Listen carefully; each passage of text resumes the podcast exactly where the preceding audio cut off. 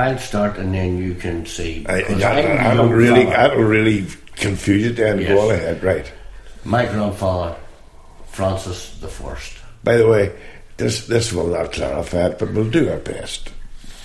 Francis the First, born 1885. Francis the Second, born 1917. Tommy McCrudden is the son of Francis the First's daughter, Kathleen, and the sister of Francis the Second. They, that's James, uh, Tommy, that's Tommy, he was born in 1930. James is the son of Francis the First, the brother of James, uh, the brother of Francis II, the brother of Kitty, okay, and the cousin of Tommy. No, I'm his uncle. Oh, sorry, sorry, there, he's, he's, He's four or five years older than me, but I'm his uncle. He's the uncle. The way it comes about. I know you'd is- make a tilly for all of it, you know. the way, the, way, the way it comes about is there was Francie 1, Francie 2, Francie 3, and there's Francis 4th now. Right, Okay. right. Then there's There's there was there was Francis the third and Tommy and Kathleen. They were three cousins that came into the, the group. It was a trio at one time. And it grew up and grew And, up. and I was the, I was the, it was Francis one, Francis two, And and, James. James, the second. I'm James the second, and I'm getting fed up, getting King beaten James. about. Oh, I, my, my granddad was. But the music, it was there. It was in the house. It's like it's like a painting. If the painting's in the house, it's hanging on the wall. You pass it for years and years. But I remember him in the early fifties. Yes, he was playing a tune called "On London, the Blackboard," and it was a summer's evening, and the sound it was absolutely fantastic. And when I heard this sound, I knew I was going to, like uh, people say, ah, that's all loaded. I knew I was going to play. I was going to play the pipes. And it, it was then that you, you really, you understand what your father's doing. Granddad. Oh, he was my dad. That was it. My dad's one person. My daddy's my father. My dad was a great influence in me to play because he had this great knack of being able not not to ask you to do anything. He made sort of way suggestions and he played along with you and he encouraged you without you knowing you were being encouraged. Now, I seen my daddy doing exactly the same thing with my own children. Now, I'm doing that with my own grandchildren.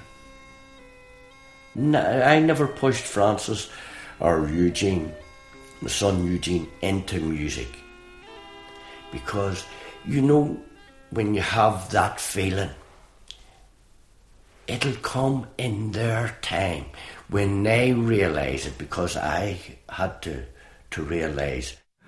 I speak with candor one night in slumber, my mind did wander near to Athlone, the centre station of our Irish nation. There a congregation to me was shown. My father sung that long years and years ago whenever I was a wee boy. That's one of the songs that he sung. It's uh, I've never heard it before, to tell you the truth, is anywhere. My father and mother were both born in the County Derry and uh, come to Belfast on the uh, Industrial Revolution. Oh, I started to play, I think, in 1907 or 8. O'Mealy was the pipe maker and Rowsome at the time. That would be Liam Rowsome's father. And uh, it was Mealy made these pipes for me, and uh, he didn't put reeds or he baffled me in putting reeds into them, and I had to come to Rowsome's father to put reeds in them. John Riley, whenever I think on it, come to Belfast to teach me, and it was Mr. Bigger that was the instigation of bringing him to teach me. And strange to say, this man Bigger says that I am the only Belfast paper for 116 years before my time, where it was all died away. John O'Reilly was just an old man like my father at the time, just a wee goat's beard which was a stale lane, and he was with me for nearly about two months. And uh, strange to say, the old man was much delighted whenever I started to play the Grave of Wolfe Tone, and automatically started to sing it along with myself, same as I had been doing it for years. And the old man was delighted and clapped his hands whenever he heard it. Oh, he says, I've never heard the like of that. Oh, in 1912, yes, they were making a big, big push at that particular thing to bring all papers together. I was uh, two or three years at that, and I'd never heard a paper, but I heard O'Mealy playing one tune, but never heard a paper or anything else at that time, and really wished to come to Dublin to hear papers, to hear how they played from the way I played. And, and I tell you, I was much surprised whenever I got the, the, the, the first praise of the juniors. That was uh, an, a gathering that was up in Biggers. Well, Roger Casement was there. Oh, yes. Well, I'd seen him quite often because I used to go up quite often. And uh, I had played the Little Red Lark, and he come and sat beside me and asked me what tune was that, what was the name of it, and I told him it was a Little Red Lark. He said it was a lovely air, and uh, as I was a poor lad at the particular time, is I think he gave me a half a sovereign as a tip, as I thought at that particular time, and I think that was the last gold that ever I come across. But during the Blitz, that's, that's the last war there, we were all shipped down, evacuated down to a wee town in, in County Down called Minerstown. And there was a lovely beach, just a wee, a lovely wee beach, you know, about 500, 600 yards long. And many's a time I walked along that beach, singing along with that and sometimes the rain lashing down on you know. There were sou'westers on and all the, all the gear of the day on, you know. I can see that day just yet. I can just see it as if it was yesterday. But we had great times. And then when I got into it, I found it was it was so good. I started on the, in the 50s.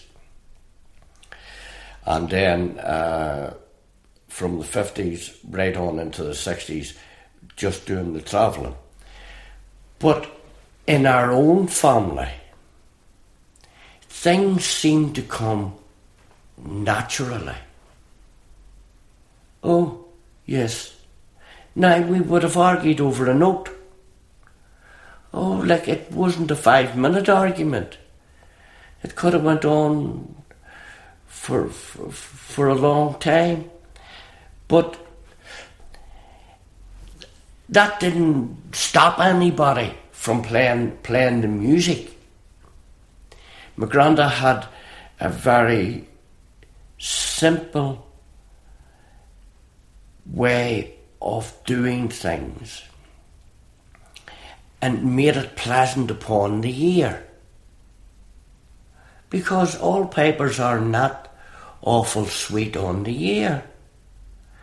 But he had this way, and I must say this my daddy was brilliant at keeping them in tune.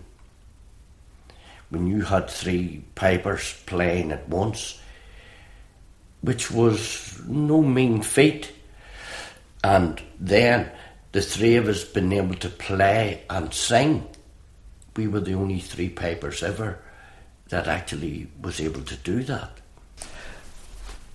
We went down to Ennis. That's one of the first places I went to was Ennis. And uh, we, we, we sang a song, and Innis was the, the Fairy Boy. And I remember, if, I, if I'm not mistaken, I think some of the Clancy's was in the, in the front row of, of that, that, that particular concert. And after we'd done and finished the concert, after doing the, the Boy, there was a priest come in. And he had a handkerchief. And it's not often you see a priest crying. He came in and he went over to my Uncle Francie and he says, uh, Mr. McPeake, he says, that Fairy Boy was my mother's song. And Francie, I looked at Francie and Francie looks at me, you know. I said, Did you like it, Father? It was great. It just brought me back years and years. That's the time, first time I met Dally Rowson. Um, and it was it was it was a great great concert. That well, that was one of the first I think that that I was with them. Great talking about things like that, man. You know, bringing me back about about good times. But uh, my, my mother, she would uh, she used to play a, mouth organ, you know, and it's a wee, a wee bit on the accordion, you know. Takes me back a bit. It's good to talk about. It's good. My father, who was pretty old, uh, uh, well, he was, I can't remember what age it was, 1957, uh, you can calculate it yourself. He was born in 1885. He said that some gentleman had come up to the, our house and asked us would we go to Glasgow, uh, you know, uh, the following July, which was about about 17 months ahead of the time when he he visited the house.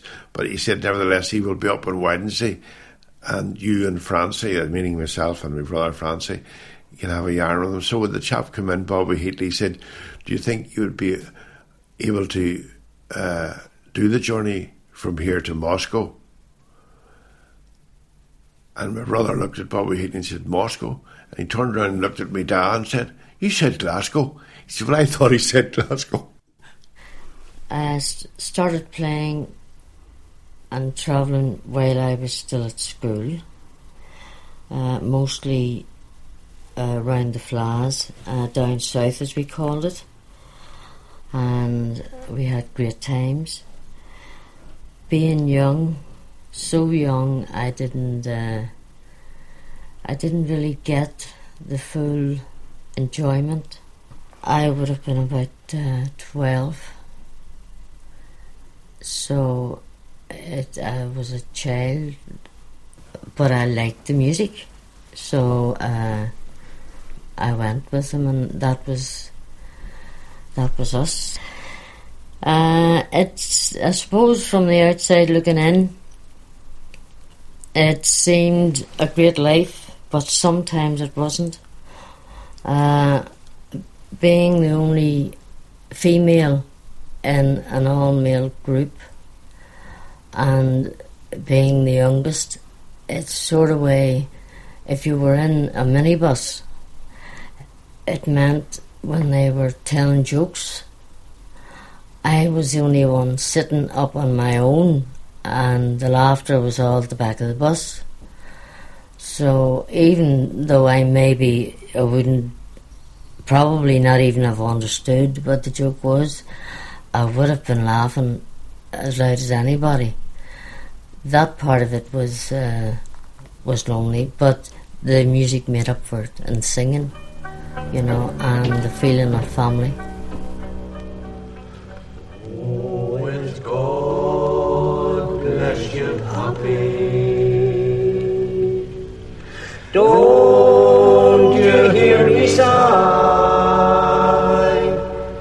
It's not a place to live in, neither fit for you nor I. But the time is coming, so happy do not cry, cause we're going to leave the state of Alabama when I was learning the craft of music and performing, they were my idols. My granda. God, he was such a such an influence with me, and the patience my father had. Uh, you know, James, Tommy, and my sister Kathleen. Like we lived in each other's pocket. The best time was always was always discussions or singing when you're travelling. And you'll notice uh, before all this uh, CDs and all was going, when you were travelling, the engine give off a certain note, and you picked that key, and everybody sung, and an awful lot of practices were in the car while you were travelling. Well, the McPeakes were a kind of exceptional Belfast family. They they were very aware of the cultural heritage the family possessed, and they they actually clung to that very faithfully through several generations. But the McPeakes also not only played the music, but they also carried a banner they carried a banner for it. This is, they they were very consciously aware of saying this is our heritage. We own this. This is what this is what we possess, and they they lived in a part of Belfast that became a kind of a um, a home, a haven. I remember in the this would be the, the, the late fifties. Uh, they came to me and they said, "Come over." They said, uh, "There's a man here and he's going to take a film about it. It's called Pete Seeger. Well, I went over, and Pete Seeger, who was, who was already then, uh, even at that time, a famous singer in America, and was a member of a band called the Weavers, uh, he was there with a huge, big, big lorry, kind of Pantechnicon uh, mobile home, parked in this very narrow red brick terrace street in Belfast. And the, the house, like the other houses, was very tiny. And this big van was parked outside it, and Pete Seeger was there with his wife and two children. But the camera was out in the footpath because there wasn't room for the camera in the kitchen of the house. So what they'd done was they'd taken the whole window and the window frame out, and Pete Seeger was shooting them playing inside the house in the kitchen of the house. So what I'm saying what what I'm saying was that time that already they were internationally known. And people were writing about them because that was the beginning of what we now call the renaissance of folk, you know, the revival of folk music, and there wasn't anything to revive in the in the McPeake tradition because they they had they had actually practiced it. But getting back to uh, the likes the likes of singing, playing, that's why the likes of John Lennon, when he heard us, uh, after him going out to India and all this here, he actually realised what there is in Ireland.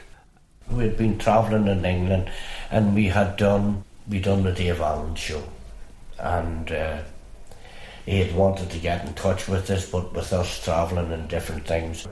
So what they done uh, Alan Taylor got us and uh, flew us down to London. Well at that they brought us uh, they brought us all to the stage and we sat. And I mean, the place was bombed.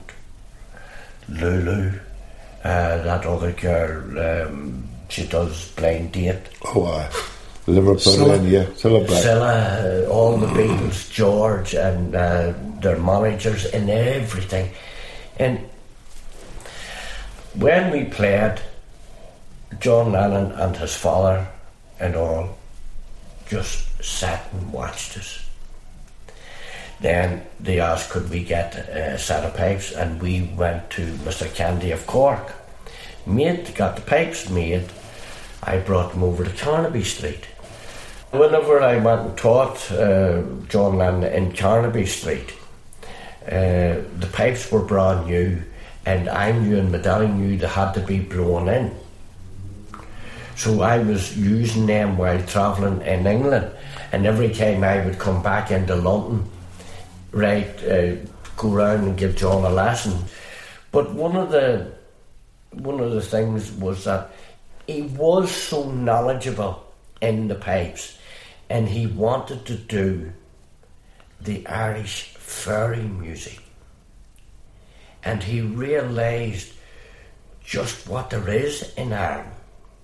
Now, if you notice, an awful lot of people in Ireland are playing the traditional music, but they're leaving. They're they're leaving The fairy really- music the behind? fairy music behind. Well, I first heard them like on it was a, like an, an LP they called them then, you know, and that's when I first heard them, and particularly uh, Wild, Wild Mountain Thyme. Being in Belfast, I was aware of them in Belfast, being you know knowing who they were and that. Um, and then um, uh, there was a party w- that they were at that um, was uh, one time I was going to sign with Philips Records, and I remember they were um, they sang a few songs. This was like about '66. It was just before I went to America. Um, and then I had them on. I had them on one of my gigs in Dublin later on. But they're, they're always, you know, being a, a, a group that you're aware of in, uh, you know, Irish music. Irish music, you know, they toured a lot, and they were, um, you know, well at that at that point they seemed to have like a world platform. You know, and n- no one uh, that, that I'd heard of at that time was like taking this stuff to America, for instance, or taking it to England, or I think they were the f- the first folk group that I'd heard of that were taking it other places and getting it to a wider audience. Then at that, point, you know, it was before the chieftains or any of that stuff, you know.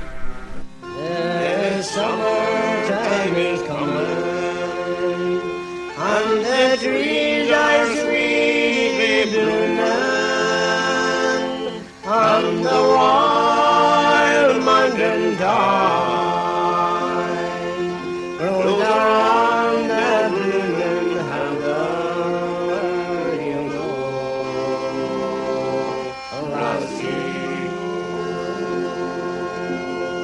always liked that song. Uh, it was just one of my favorites. So it still is one of my favorite songs. I mean, I think I mean, I must, I've been thinking about doing it again.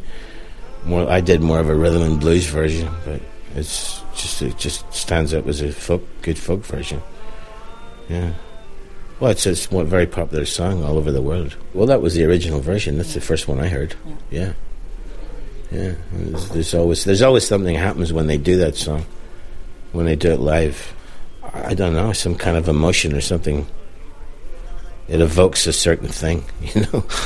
yeah, yeah. Soul, soul. Yeah.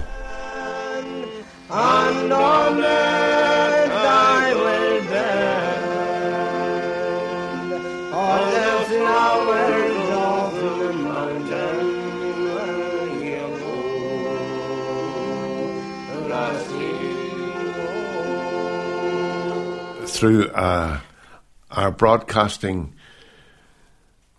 on the programme Ceolta Tíre by Kieran McMahon, uh, and we were asked to go to Milltown Malbay to play at a concert. So away to County Clare we went, and just uh, facing the hotel that we stayed in, the Castle Hotel, I believe it was, there was a little shop across the way. And so we went in there and performed just in this wee huckster of a shop, sitting uh, on three chairs, and there was three guys sitting up on the counter looking down at us, and we sang and played, and they were mesmerised at what we were doing. I think their name was Clancy's. Now they went on to uh, make millions, and we came back to welfare and paying the credit union. No, the credit union. I don't think the credit union existed then, but if there had been, they would have, we would have given them a go. They played great hornpipes, great jigs, slow airs, dance music. So in a kind of way, they were startling and memorable.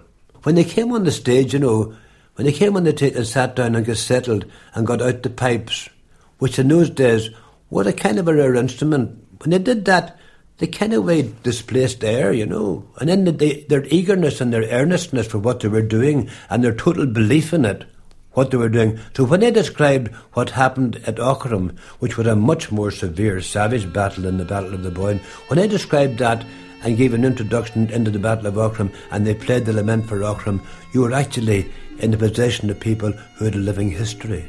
And that would that would very that would very always very thrilling to get that. And I think that I think no matter where they were, whether they were in Soho in London or wherever they were on a or on a folk club in Canterbury, I think the people in some kind of way recognised that that cutting edge existed not just in their speech, but it existed and cut down barriers of nationality or race or anything. It just stood out.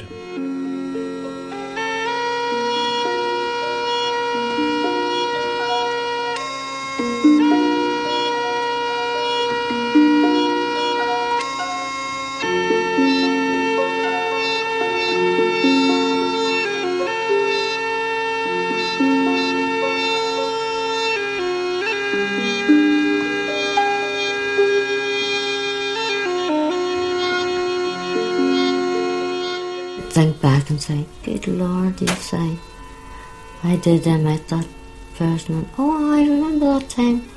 First time I met Pete Seeger, that was great. That was really such a such a man with depth and uh, but for some reason the older you get you just go in to the modelling side of it, you know. Oh yeah, that's when I was young and uh, that's when my daddy was here and my granda was here and we all had a good time. Most of the time. And then say, oh, sure, tomorrow will be another day. It may be different tomorrow. I say that all the time. I may be able to play again with them tomorrow. I think about the Catholic population of Belfast, you know, up until the civil rights movement. I'm not talking about a thing called oppression, that is too strong, you know. But there was a certain kind, there was, there was a repression against the Catholic population in Belfast, both in employment and in other, kind of ways and so on. So the McPeakes were kind of cocooned inside that. It was a separation in the population, and, and in some kind of way, in some kind of way, there were there were certain writers who were giving voice to an inarticulate Catholic population. Uh, writers like uh, Michael McLaverty, for instance, you know, uh, uh, other and other writers like uh, O'Connor were giving voice to that. But the McPeakes gave it gave it a kind of um, it gave, the McPeakes were an expression of that kind of Catholic ethos in Belfast. They were idealists, you know. They they wanted a better life, and they wanted that. Um, but very important to them, I think. I think was more important to them. I think we call that kind of expression, we call that the arts, you know. And it is the arts, it's, it's, it's, the, it's the songs and the music of the, of the arts that was very important to the McPeakes. And it was an expression of something that was heartfelt. On yonder little hill, there's an neat little still, and the smoke's curling up to the sky. By the snow and the smell, you can surely tell that there's patching my body close by. For it fills the air with an odor air, and the twigs both me and you. A home strolling in Hammerball, or a bucket of the mountain dew. 1977, September, when we started. The teaching of traditional music in Belfast. When Father McNiff asked us to come up and teach some of the children something instead of this jungle music. Well, jungle music is, is all right, But if he had a says, come up and teach them a bit of culture, we would have understood it. My daddy says to me, that's Francis II, he says, come on up and give me a hand for teaching. I says, look, I'll go up for six weeks, and after six weeks, that's it. Uh, but it was to be up in the Clonard Monastery. Now, the Clonard Monastery is in the middle of, it's hard to say, but the middle of the falls, the middle of, it's right on the Peace Line. You can see into the Shankill. You can see all of the falls. You can see Sandy Row, all from, all from the Clonard Monastery. But the Clonard Monastery was the only piece of neutral ground in all of West Belfast.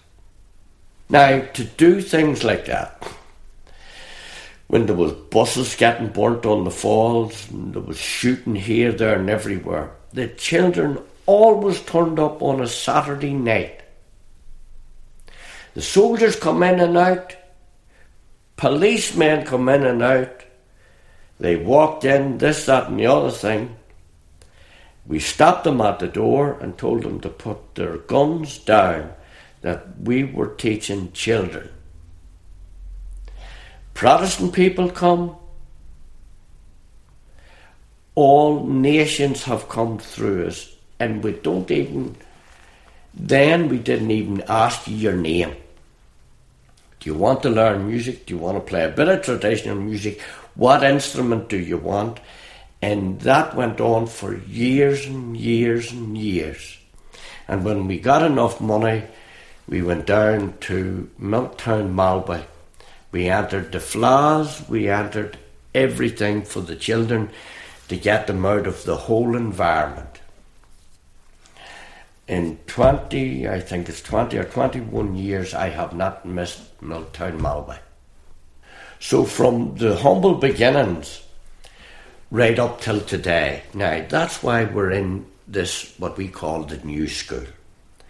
We're in the new school because all right, I do understand why Protestants couldn't come all always onto the falls.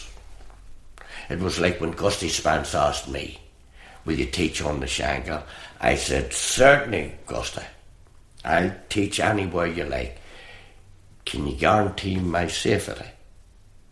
He said no, and I says, Well, Gusty, what do you expect? I can't come and teach. If anybody gives me the guarantee that I was alright, I would have taught. I would have taught up a flagpole. It made no difference to me. That's why we're now in our our own premises in the middle of town. It's right in. You, you can't get any more middler unless you go to the city hall. But they haven't asked me to take a class there yet. But maybe someday they will. But uh, in in that we're here, and we people come in, and that's one thing we have never done. Ask religion. That has nothing to do with music that that's eyewash. That's a load of junk when you start all that. When new people come in and they register, that's it. I found that music regarding children, it gives them such a different outlook on life. It tames the wildest and encourages the weakest. If I was an adopting agency, I would have thousands of children. Because, as I say, when they come through there, they become McPeake. See, people, although we were in Clonard, in the middle of the Falls Road, people were calling it McPeakes, McPeakes. We went to different places and they were calling it McPeakes. So, uh, about three or four years ago, I think it is, or maybe more, I'm not sure. But they we decided because of my granda and because of my daddy, we said we might as well keep it at McPeakes because we've always been teaching. You know what I mean? People were rapping the door. Francie, would you teach us the pipes? Would you teach us the whistle? James, would you teach us the accordion, guitar, harp? We didn't care. We were always in the background of teaching. So rather than have it the individual, we've everything now. We've everything. And with the help of God, the people that we have taught in the past will be able to keep it going in the future.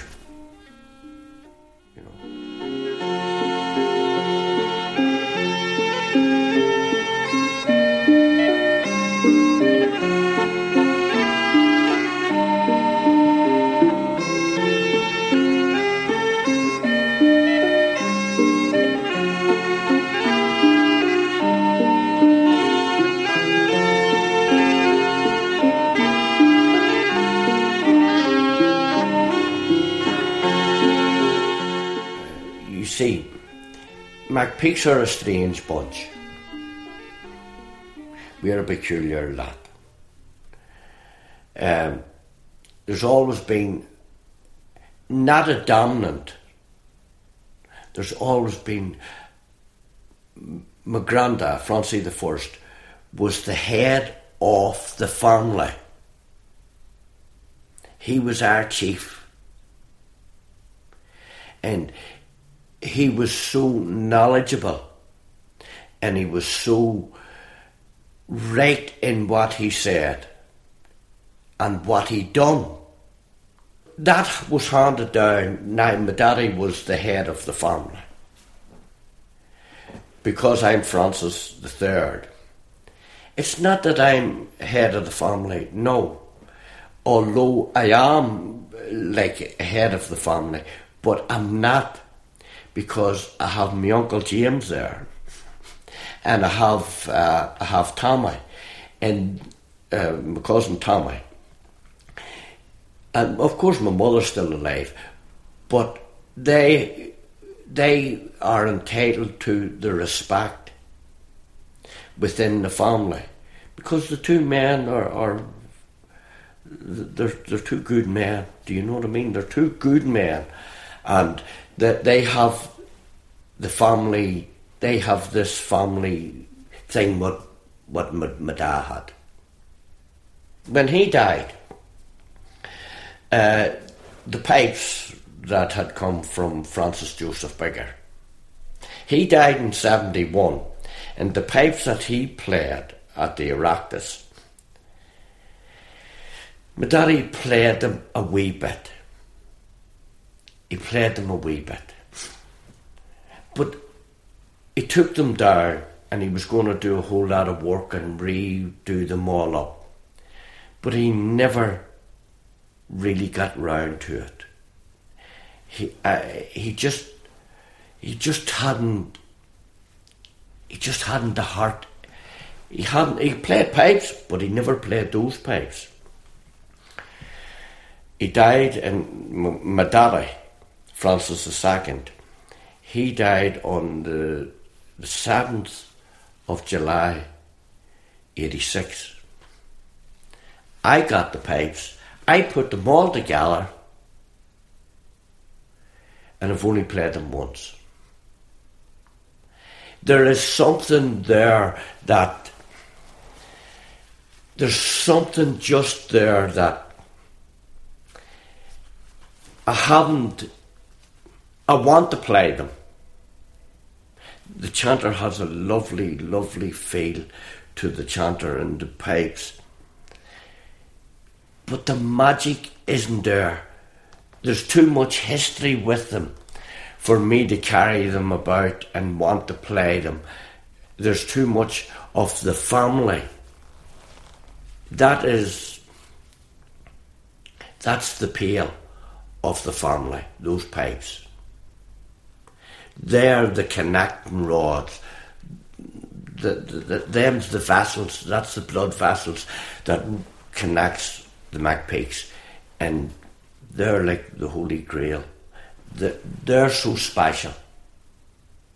But those, they are, they are just, they, they have this mellow, mellow tone, but you can hear them so far away. Does that sound? I don't know. I could sit at home and play them, and they wouldn't be loud. But neighbours could hear them. Eh, it just well that, that that's to me that's my pipes. They're my my pipes now. Of course they'll go on in the family. They'll go down to Francis or whatever the case may be. But those pipes are they have so much history and lineage and uh, so much in keeping music alive in Ireland. Like I wouldn't even I wouldn't even have the audacity. I wouldn't give them uh, to the likes of a museum. They're they're the heart of, of the music of McPeakes. Without them, the, uh, the, the the music is liable to disintegrate. They're the ones. Whoever gets those has this urge to, to have has this feeling. My daddy had it, and I have it, and Francis will have it, and Eugene and whatnot to keep the music. You know what I mean? To keep the piping going.